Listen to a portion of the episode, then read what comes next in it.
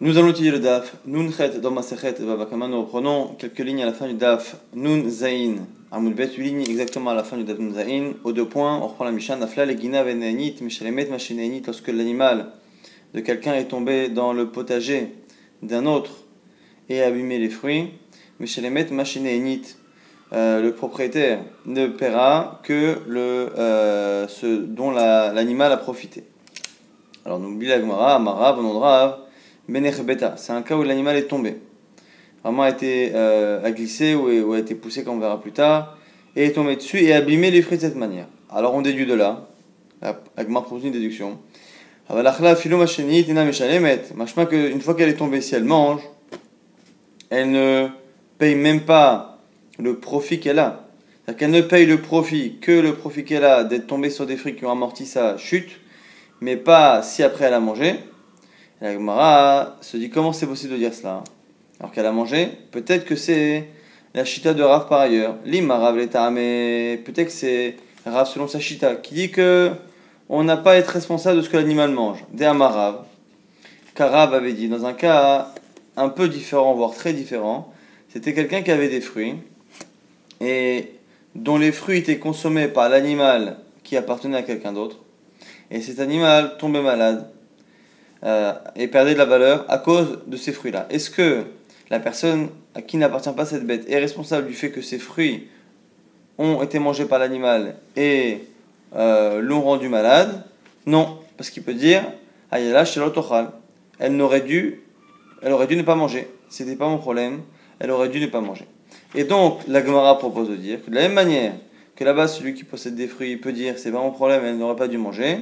Pareil ici, le propriétaire de l'animal qui est tombé dans le potager de son prochain et qui après a mangé, pourrait dire, elle n'a qu'à ne pas manger. La Gemara dit, Amrech, Yashta, Imordama, Ravatam, Ayaloshelo Tochal, Echad et Itzekahi. La Gemara dit, mais quel rapport? Rav, quand il a dit ça là-bas, c'est dans le cas où l'animal a été blessé par la consommation des fruits et la personne qui a provoqué un dommage chez l'animal, des matsiama les marais des pérés, et donc le propriétaire des fruits dit au propriétaire de l'animal, l'homme shalamna, moi je ne paye pas, ayala shalotocha, car elle aurait dû ne pas manger, la zokiya harine.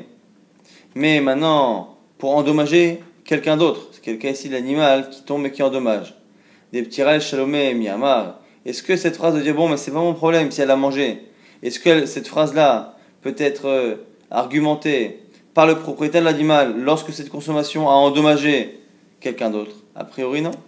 Donc la Gemara dit on ne peut pas justifier ce diouk là, cette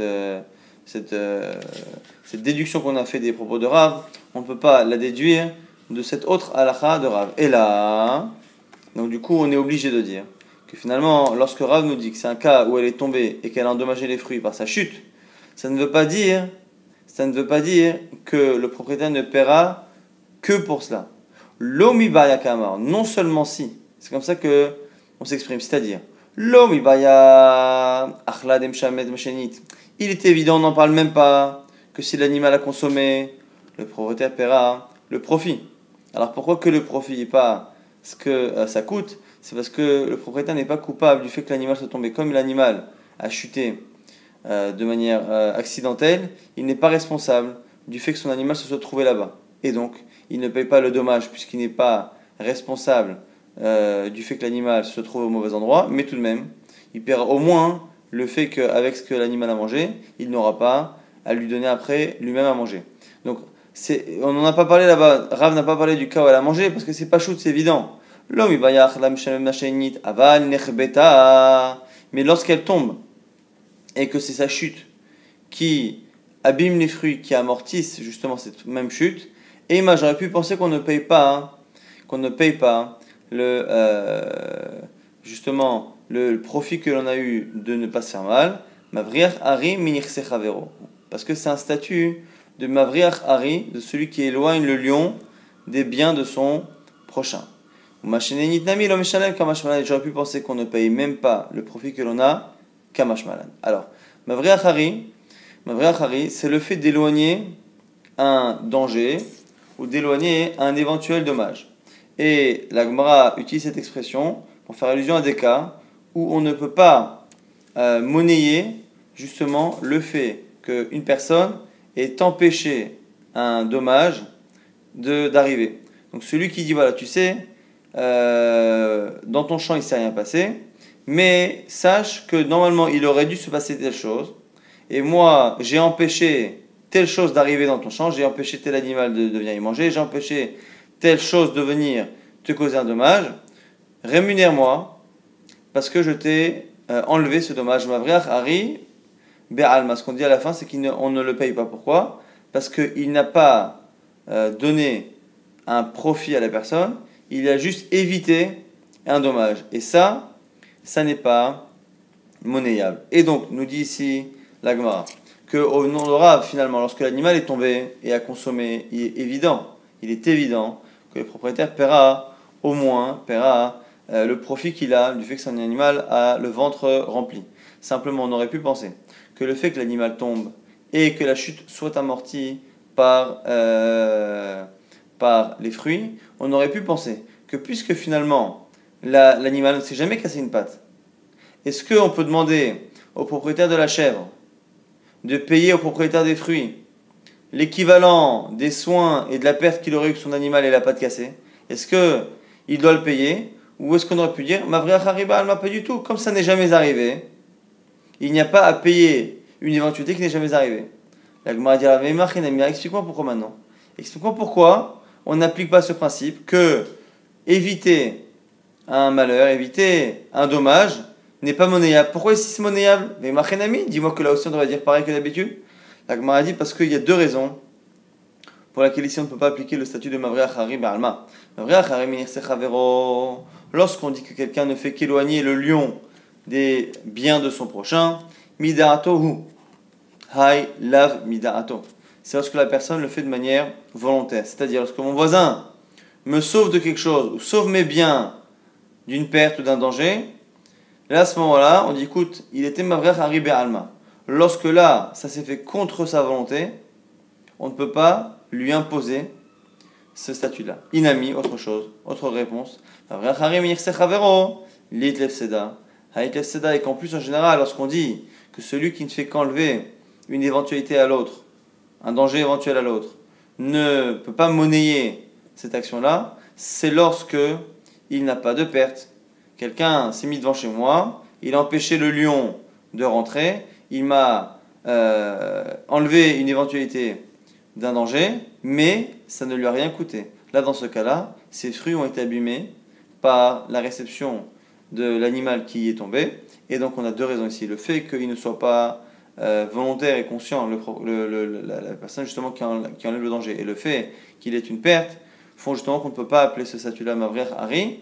Et donc, c'est la raison pour laquelle ici, lorsque l'animal tombe au dirave et qu'il abîme les fruits, on devra payer le profit que l'on a du fait que l'animal n'a pas été en danger ou ne s'est pas cassé une jambe comme ça aurait dû se produire s'il n'y avait pas eu ces fruits pour amortir la chute. Maintenant, la Gemara pose la question, Echinafal, quelle est la raison pour laquelle l'animal est tombé? Rav Kanan nous dit, c'est un cas par exemple où l'animal a glissé sur son urine ou sur l'urine d'un autre animal, donc les animaux urinent en marchant et il a glissé. Rava Amar, que c'est un animal qui en a poussé un autre qui a fait qu'il est tombé dans le jardin du voisin. Alors là, on n'est pas en train de raconter des histoires, on est en train de chercher quel est le cas où on devra payer ou pas, et c'est en fonction de la rareté. On part du principe ici que un animal qui glisse sur son urine est quelque chose d'assez rare. Les animaux en général sont plus agiles et plus précautionneux que les hommes, et donc en général il ne glisse pas sauf pour des raisons extérieures. Donc un animal qui en marchant et en faisant ses besoins glisse, c'est relativement rare. Et donc dans ces cas-là, on pourrait être amené à penser que c'est tellement rare que c'est honnête. Comme c'est imprévisible et rare, c'est honnête et le propriétaire n'a rien à payer. Ni le dommage, ni même le profit qu'il a que l'animal soit tombé ou que l'animal ait consommé. Et c'est ça qu'on pensera. Rava dit, si elle est tombée parce qu'un autre animal l'a poussée, ce qui est à la fois prévisible et à la fois évitable, à ce moment-là, on paye. Mais sous-entendu, si Non. Et Rav Kanan pense que même dans ce cas-là, on paye. Mandamar, Shlarfta Haverta. Rava qui pense que on paye lorsque ça a été repoussé par. Qu'elle a été poussée par un animal. Kol Sheken, Shochleka, Bimeraglia. Donc nous dit que dans ce cas-là, Kol Sheken, que ce cas-là, si on dit que c'est honnête, Kosheken, que lorsque l'animal est à glisser, c'est un honnête.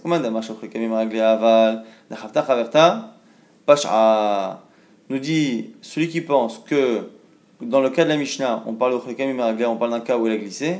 C'est dans ce cas où elle a glissé que c'est considéré comme un honnête, que c'est pas de la faute du propriétaire et donc il ne paye que le dommage, que le profit, pas le dommage. Mais si l'animal a été poussé par un autre animal, Pacha, ici on peut estimer qu'il y a une négligence de la part du propriétaire. Et le propriétaire doit payer le dommage, non pas que ce qu'il profite. Pourquoi ? Parce que l'autre peut lui dire, tu aurais dû faire passer tes animaux un à un, plutôt que de les serrer les uns contre les autres et de provoquer qu'un animal chute. Donc ce qu'on nous dit ici encore une fois, c'est que puisque dans la Mishnah on a vu que finalement la chute de l'animal à la base avait l'air de ne pas être imputée au propriétaire de l'animal, de telle sorte à ce qu'on ne le fait payer que le profit qu'il a et non pas le dommage. Pourquoi on ne fait pas payer le dommage? Parce qu'on considère qu'il n'est pas responsable. Pourquoi il n'est pas responsable?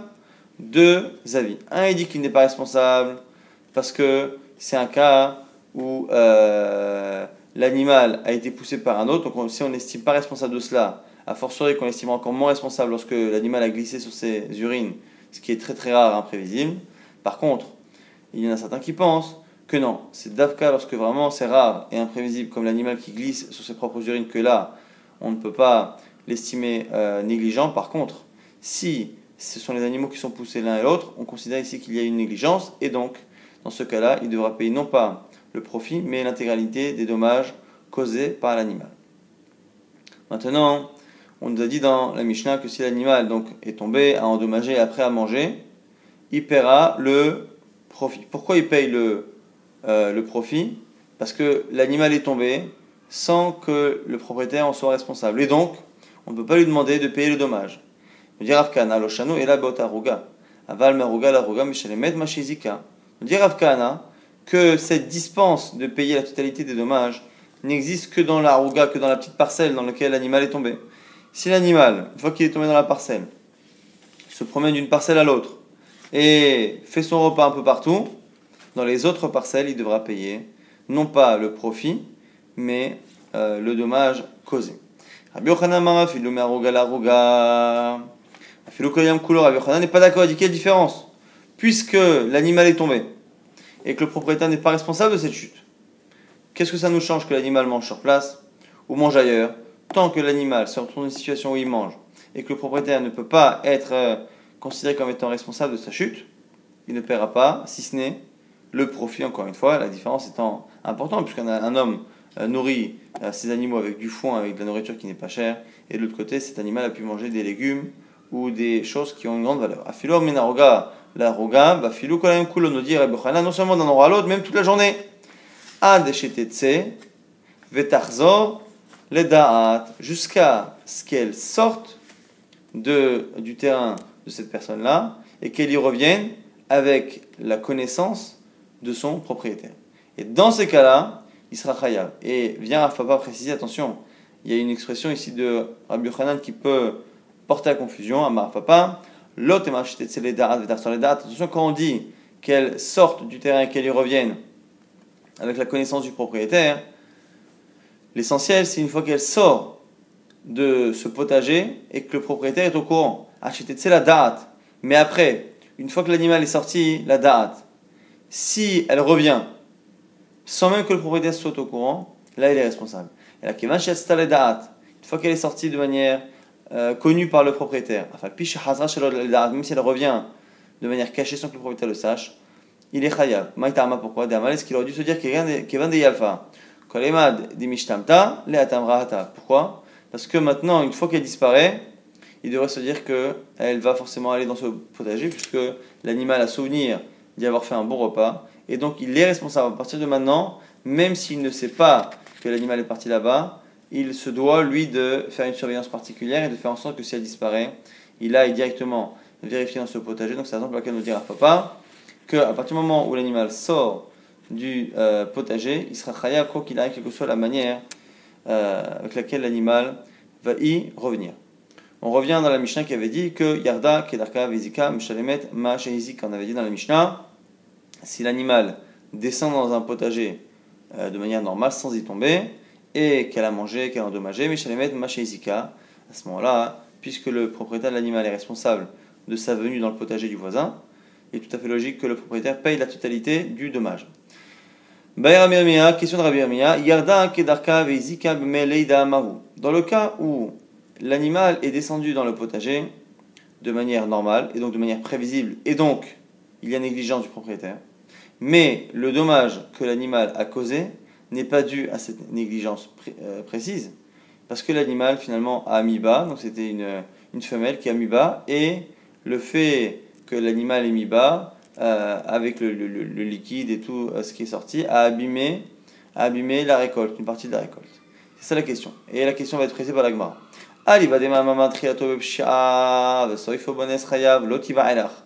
Premier avis pour qui la question ne se pose pas, c'est ceux qui pensent que lorsque l'on commence à être négligent, responsable par négligence, et qu'à la fin, cette négligence a été aidée par une situation inattendue et imprévisible, comme on est. Donc c'est le cas ici.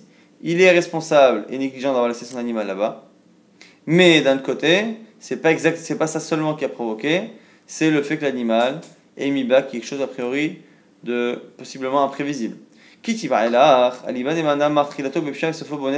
question se pose pour ceux qui disent qu'en général, lorsqu'on commence par être négligent, mais qu'à la fin, la négligence seule n'a pas provoqué le dommage, il a fallu additionner un événement inattendu. Mais c'est la question d'ici. Est-ce que c'est inattendu? Est-ce que ici, l'accouchement de l'animal est imprévisible? Est-ce qu'on dit que du coup, ici, comme on pense que Trilato, Bepshia, ce qui commence par être négligent, qui finit par être imprévisible, ne rend pas le propriétaire responsable Patour, Odinma, peut-être qu'ici, Kula Bepshiahi, peut-être qu'on est dans un cas où il est négligent du début jusqu'à la fin, pourquoi?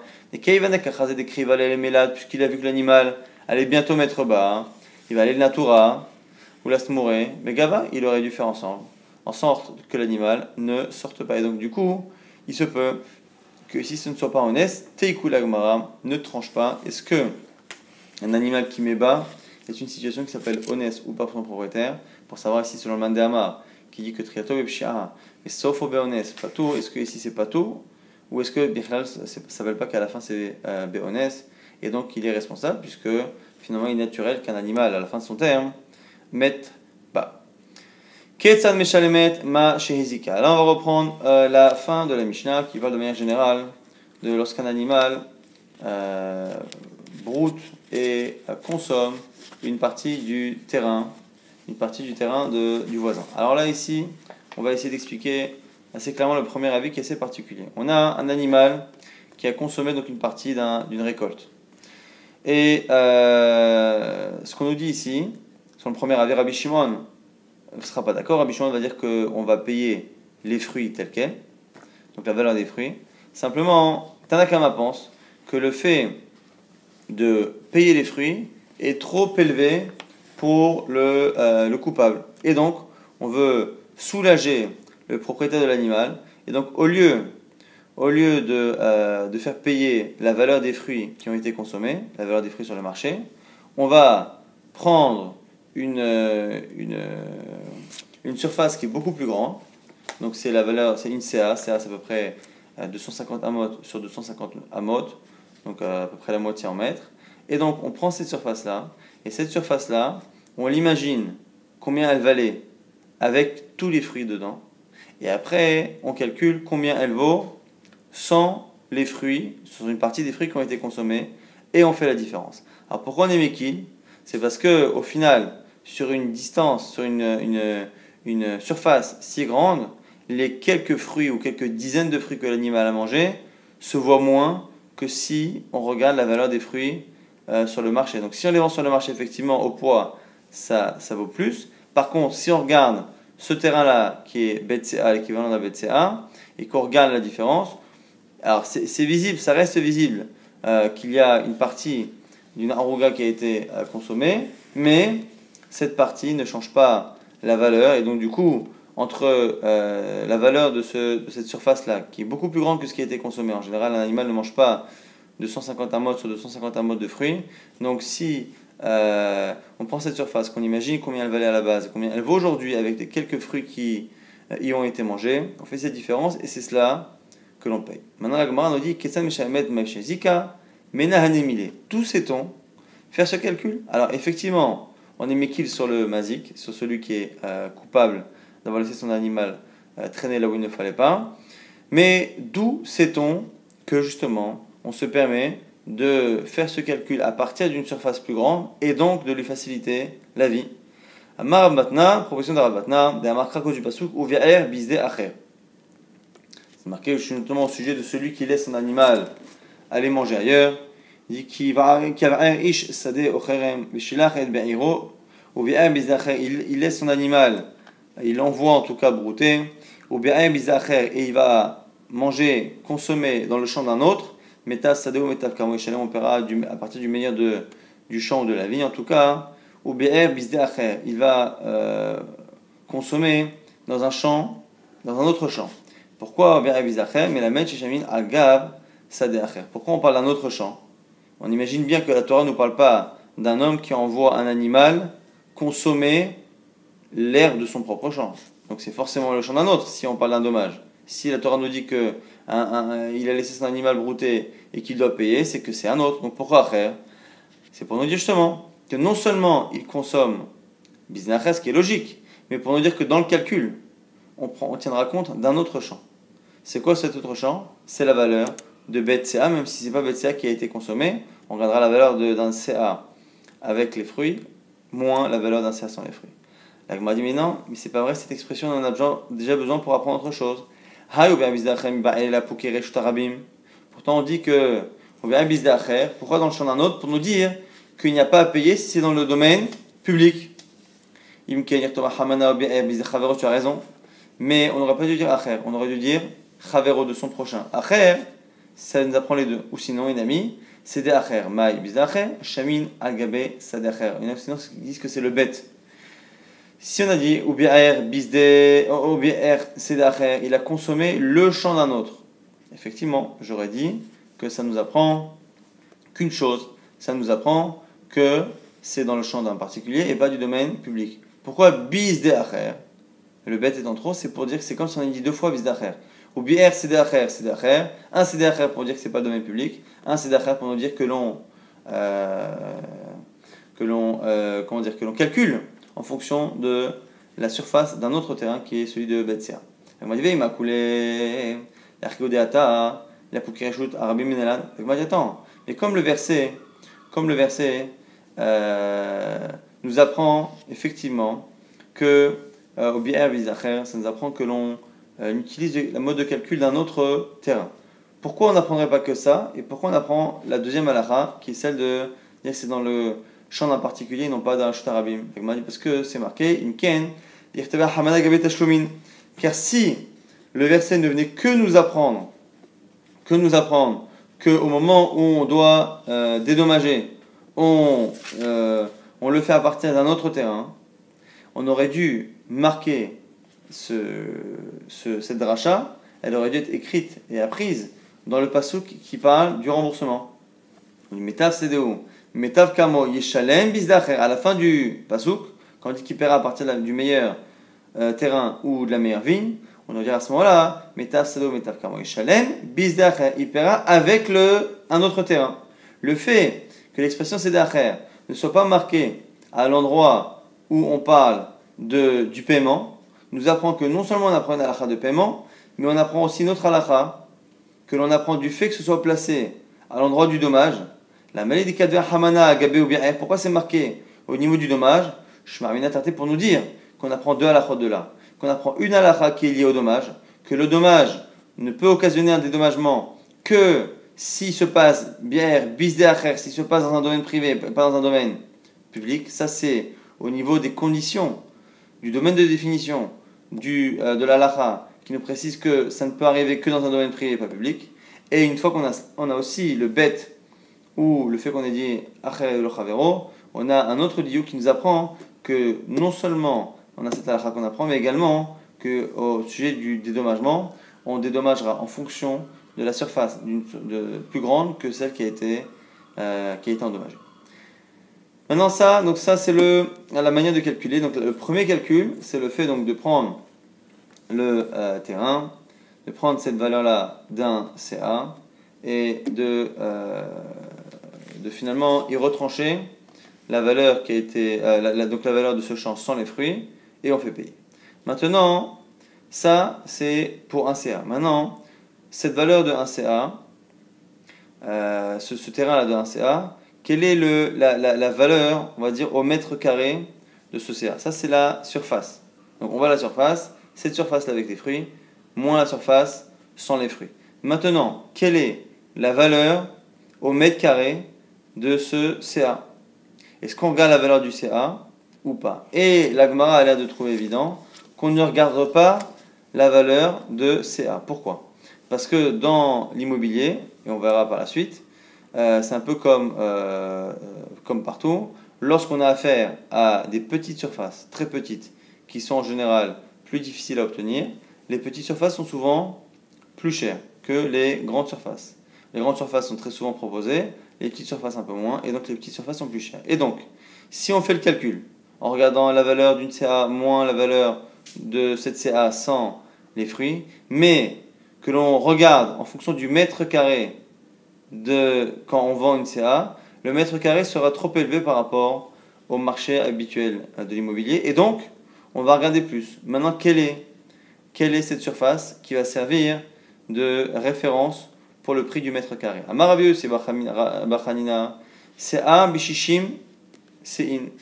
Lui, il pense, Rabbi Chanina, que c'est Shishim, c'est im, c'est 60, c'est A. Rabbi Anayama, Tarkav, B, Shishim, Tarkabim. Alors, Tarkav, c'est un demi, c'est A. Et donc, Shishim, Tarkabim, c'est finalement 30, c'est A. Donc, est-ce que c'est 60, c'est A?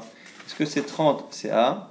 Amar, et dernier avis, qui est celui de Khiskiya Amar, Kelah, Be, Shishim, Kelahim, donc c'est l'équivalent de Shishim, Kelahim. Donc on a finalement trois avis, on a 60 CA, on a 30 CA, et on a 60 Kelahim. Et là-dessus, on objecte, Métivé, Achlakav au Kabaim, un animal qui a mangé une quantité de cave au Kabaim.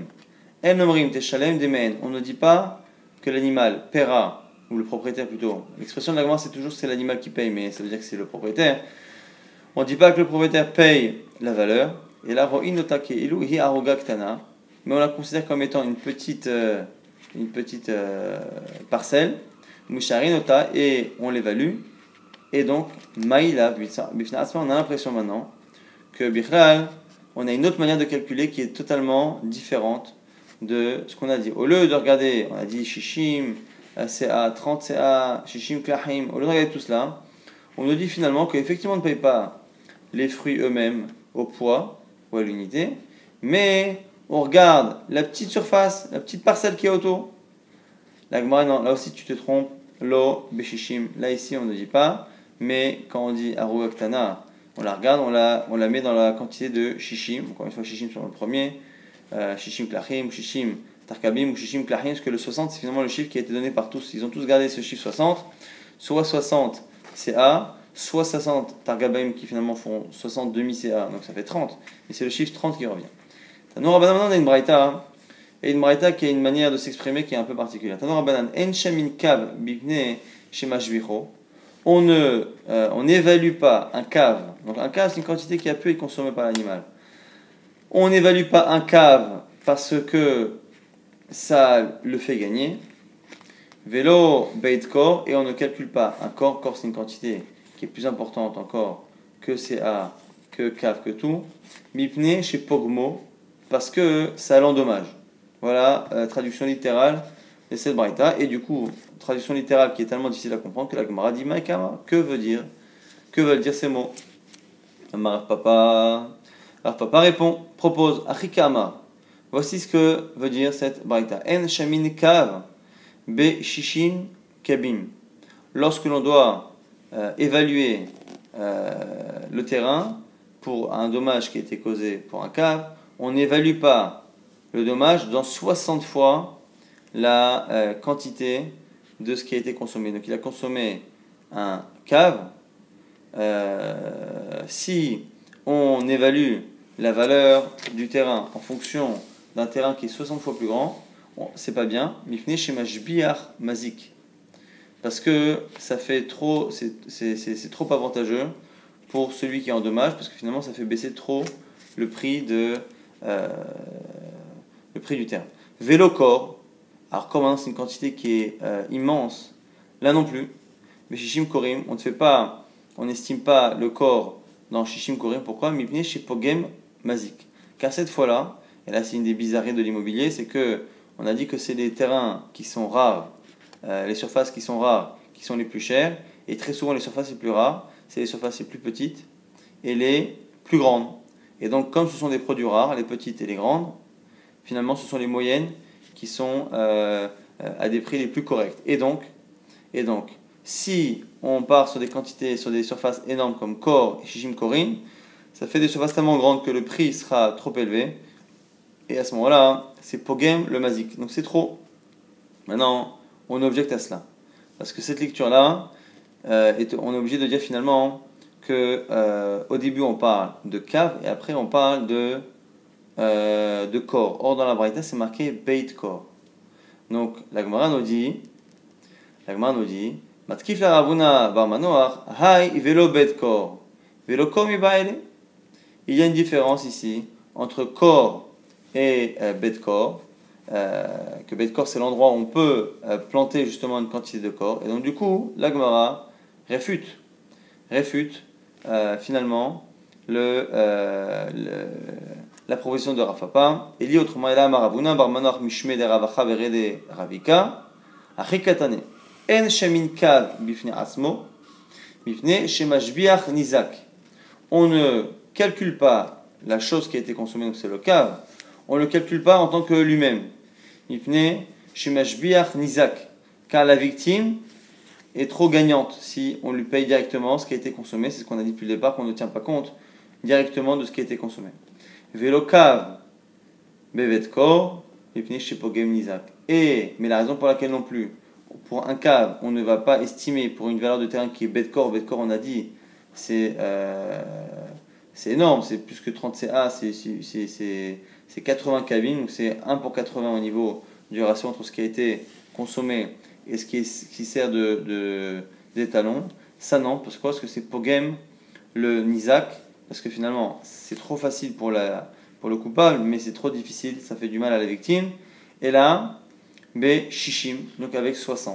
Donc, parce que finalement, si on paye la surface, c'est 1 pour 1, c'est un cave pour un cave. Si on fait pour bait corps et qu'on passe à 80 fois la quantité, ça fait baisser trop le prix du terrain. On fait pour un terrain qui est 60 fois plus grand, et c'est cette valeur-là qui va servir d'étalon pour le remboursement. On a une petite histoire à la fin. Haou gabra de katz, kashba mechavre.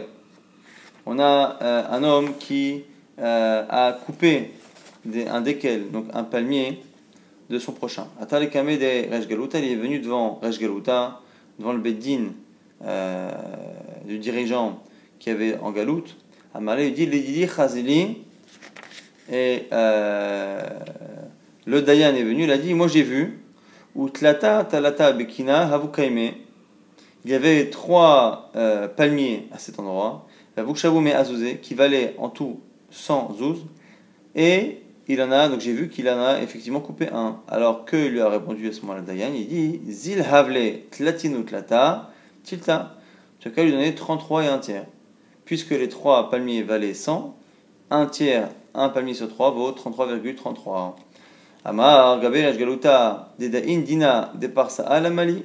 Réponse de celui qui a causé un dommage, qui n'était pas content de ce dîne. Il a dit, qu'est-ce que je vais faire moi d'un dirigeant et d'un Dayan qui juge comme les Perses le font, c'est-à-dire qui juge non pas avec le jugement de la Torah, mais avec un jugement non juif. Donc il est parti voir Rav Nachman. Et il lui a dit quoi? Amale Beshishim. Que si on veut voir combien il y a eu comme perte, on ne regarde pas la perte par rapport aux 3 palmiers qu'il y a, mais on imagine et on transpose ça sur un terrain dans lequel il y a 60 palmiers. Donc on a un verger de 60 palmiers, et sur ces 60 palmiers, on fait la différence qu'il y a entre les 60 palmiers et le même terrain avec 59, et c'est là que l'on fait cette différence qui évidemment est plus faible que lorsqu'on enlève un tiers.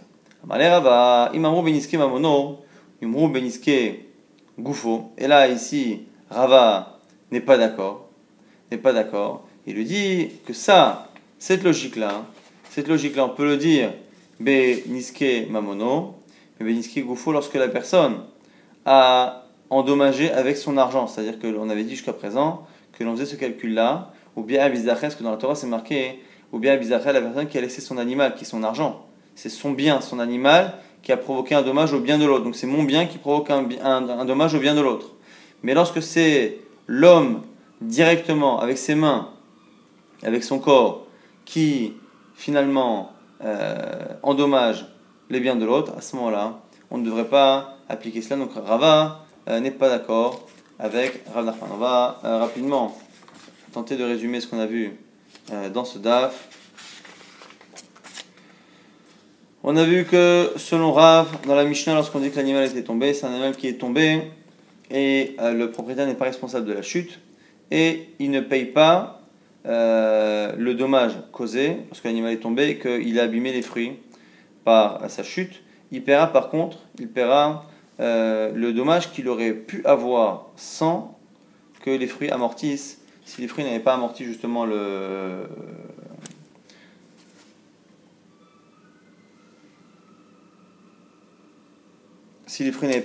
la chute. Et le chidouche, c'est que justement on ne dit pas que c'est mavriach hari.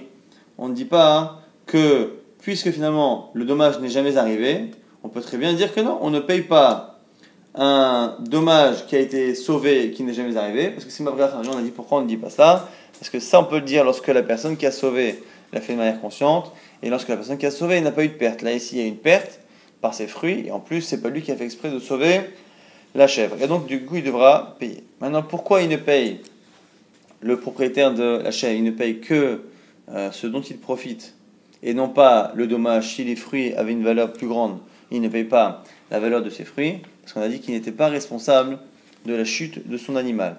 Mais dans quel cas il n'est pas responsable? Certains veulent dire que dans tous les cas où l'animal tombe, que l'animal glisse de manière très rare ou que même il soit poussé par un autre animal qui appartient au même propriétaire, c'est pareil. Mais ils disent que non. S'il a été poussé par notre animal, le propriétaire est responsable parce qu'il n'aurait pas dû les entasser les uns contre les autres. Par contre, dans quel cas on dira qu'il n'est pas responsable? C'est lorsque l'animal a fait une chute inhabituelle, inattendue, imprévisible, comme un animal qui glisse sur ses urines. Après, on avait vu que lorsque l'animal tombait et qu'il consommait sur place, comme la présence de cet animal là-bas ne peut pas être imputée à son propriétaire, il n'est pas responsable. La question c'est ce qui n'est pas responsable lorsqu'il mange à l'endroit même ou même lorsqu'il se déplace. C'est une marloquette. Selon Rav Kanan, dès qu'il se déplace en dehors de la parcelle, on sera responsable de tout ce qu'il consomme en fonction de la valeur de ce qu'il consomme. Et selon Rabbi Yochanan, non.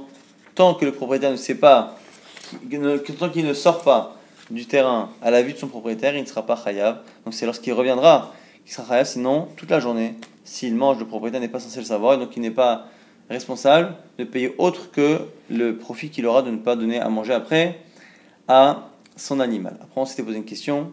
Est-ce que lorsqu'un animal met bas et que le fait que l'animal mette bas justement provoque un dommage chez l'autre, ici en l'occurrence dans un potager, est-ce que cette chose-là, cet événement est un événement qui est imprévisible, ça s'appelle onès, ou parce que l'animal est arrivé à son terme?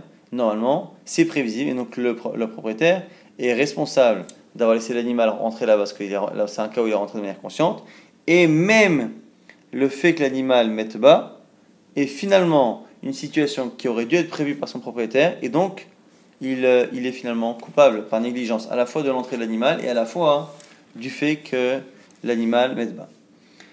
Après, on avait calculé comment selon Tanakama lorsqu'un animal broute dans le terrain d'un autre, on est dit, ou bien bizarre. Dans la Torah, on apprend deux choses, que lorsque l'animal va brouter, consommer dans le champ d'un autre, on apprend que ça se passe dans un domaine privé, pas public, et on apprend également bizarre que soit du bête, soit du mot acher ou le travero, on apprend que on ne regarde pas la valeur directe de ce qui a été consommé, mais on prend une plus grande surface, qui est ce fameux sédacher, et cette plus grande surface, on regarde sa valeur avec les fruits, on regarde sa valeur sans les fruits, ce qui finalement diminue un peu la valeur à payer, et cette valeur-là, c'est un CA. Maintenant, même ce CA-là, quelle est finalement la valeur du mètre carré que l'on va utiliser pour calculer la valeur de ce CA? On ne regarde pas la valeur d'un CA, parce que comme les gens n'achètent pas en général un CA parce que c'est une surface qui est trop petite, c'est une valeur qui, parce qu'elle est rare, une surface qui, parce qu'elle est rare, est chère. La question, c'est combien on regarde. Est-ce qu'on regarde 60 CA? C'est toujours 60 le chiffre. 60 CA, 60 klachim, ou 60 tarkabaim qui sont finalement 60 demi-CA, qui font 30 CA. 60 CA, 60 tarkabaim qui font finalement 30 CA, ou 60 klachim. C'est la marloquette ici dans la Gemara pour savoir quelle est la surface qui va servir d'étalon pour le mètre carré. Et on était assis sur une histoire avec une marloquette entre Rava et Rav Nachman qui va se terminer avec Kabayé, puis une autre histoire dans le même genre qui se pose la question, est-ce que finalement cette notion-là de se baser sur un terrain qui est plus grand, est-ce qu'elle n'est valable que lorsque c'est un animal, ou donc un bien qui m'appartient, qui consomme? Est-ce que c'est que d'Afka dans Chêne, ou est-ce que même lorsqu'un homme coupe le palmier de son prochain, est-ce que pour estimer combien il doit le payer, est-ce qu'on regarde la valeur directe, donc un tiers des trois palmiers dans le cas là-bas de Resh Galuta, ou est-ce que là aussi on part sur une quantité qui est plus grande comme 60 palmiers, et à ce moment-là, on enlève le palmier qui a été consommé, et donc évidemment que la valeur à rémunérer est beaucoup moins importante.